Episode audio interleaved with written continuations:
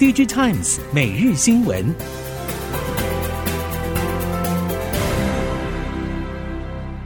听众朋友们好，欢迎收听 Digitimes 每日新闻，我是翁方月，现在为您提供今天的科技产业新闻重点。首先带您关心，近期市场陆续传出台积电以外的晶圆代工业者更积极地针对一些特定制程给出多投片就能取得折让的优惠方案，希望可以提高 I C 设计业者的投片意愿。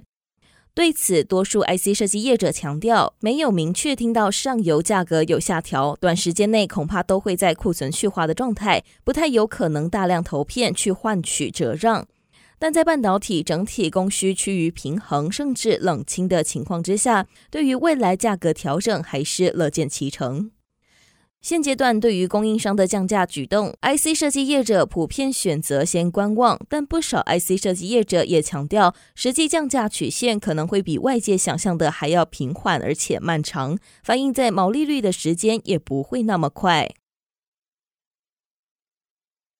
去年中国强势执行风控清零，面对经济成长腰斩等巨大压力，今年初不得不全面解封松绑，各方对于中国经济能否快速复苏，带动全球景气回温的看法分歧。 I C 设计业者表示，近日已经开始有来自中国客户的订单缓步回归，主要中国全面解封今年第一季处于调整期，客户接下来相当看好即将到来的五一小长假以及六月六一八大型购物节等活动将刺激买气，预期积压许多的消费需求将开始喷发，加上中国政府刺激消费措施即将上路，尽管库存去化虽然在进行当中，但还是决定开始同步重启下单拉货。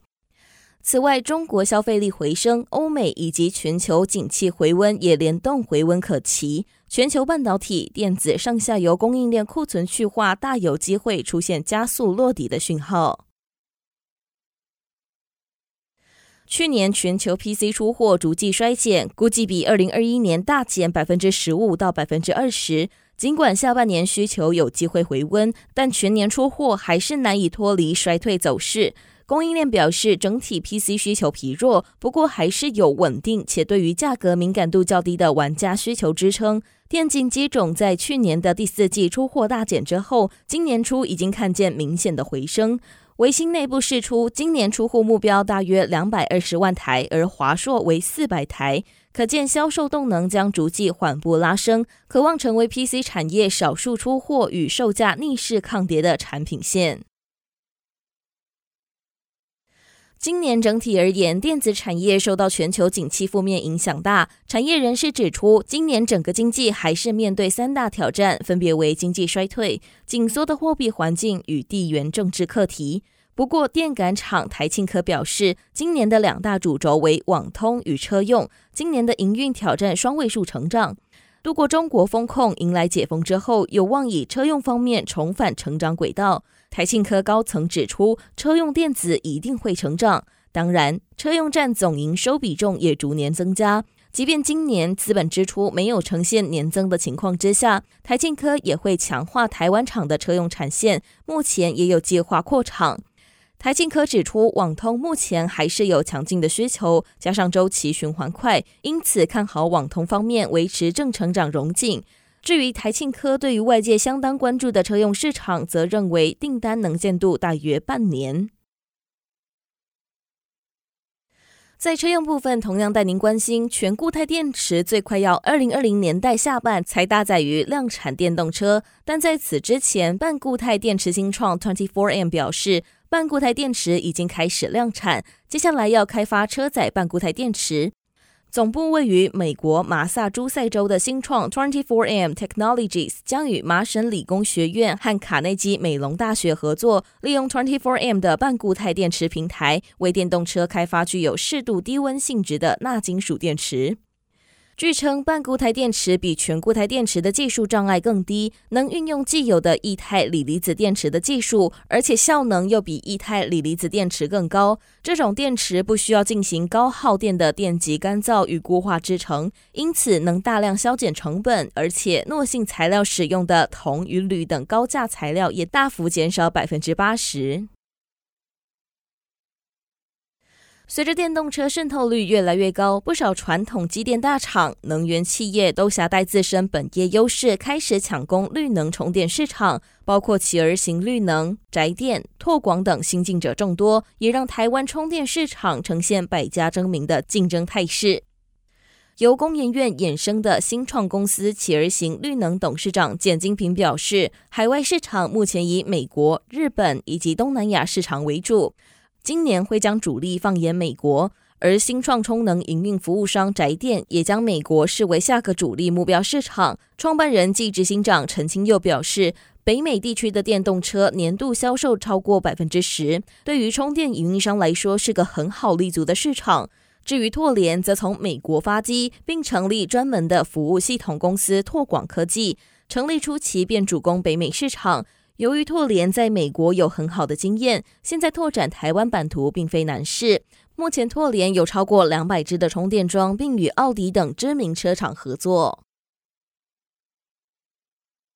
接下来带您关心消费电子方面，今年经济大环境不被看好，折叠手机可能是少数可以成长的终端应用之一。相关业者分析，苹果之所以没有短时间内推出折叠手机的计划，主要原因有两个：一是目前整体折叠机供应链还没有达到苹果的要求；其次则是目前整体折叠产品的形态可能还没有达到苹果的要求。以目前折叠手机的供应链来看，无论是盖板或是铰链等，都还没有达到相对稳定或是成熟的状态，因此苹果短期内对折叠手机的供应链是有担忧的。至于苹果对于整体折叠产品的形态要求方面，供应链业者分析，苹果对于折叠产品有很大的诉求在于轻薄与降低功耗。以降低功耗来说，无论是萤幕、处理器或是相关器件等，都还有精进的空间。据传，苹果可能在今年第二季推出十五寸的 MacBook Air， 不只代表 MacBook 家族将迎来新成员，这款新机的推出时间也比过往成熟。根据报道，十五寸的 MacBook Air 在产品定位方面，或许更贴近部分使用者的需求。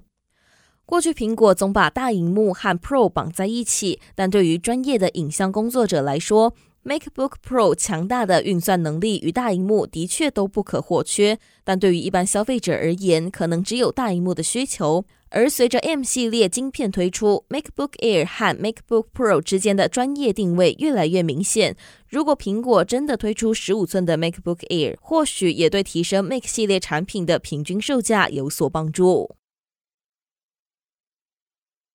根据外媒引述科技部落客消息指出，小米预计在海外推出的十三 Lite 五 G 手机，萤幕上方的自拍镜头处似乎采取与苹果 iPhone 十四 Pro 类似的动态岛设计。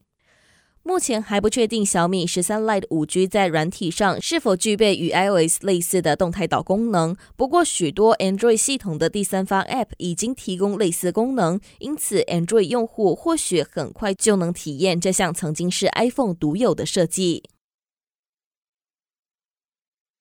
针对大规模海底电缆建设需求以及俄乌战争后国际局势紧张的国安需求，根据日本读卖新闻报道，日本政府正在研拟水下自律无人探测载具的国产化战略，代替过去海外购置的水下自律无人探测载具。日本政府制定的水下自律无人探测载具国产战略，不只要确定自制哪些类型的水下自律无人探测载具，哪些类型可以对外合作甚至向外采购，同时还要进行共通软硬体平台建构的制度规划。目前日本采购的外国水下自律无人探测载具，主要用途是在海底地质调查，用于资源开发或海底地震研究。但随着离岸风力发电系统建制以及北海道到本州地区海底缆线建制案的提出，未来水下自律无人探测载具协助离岸风力发电机与电缆铺设，还有后续电缆及海底光缆定期检查维护，将成为主要需求。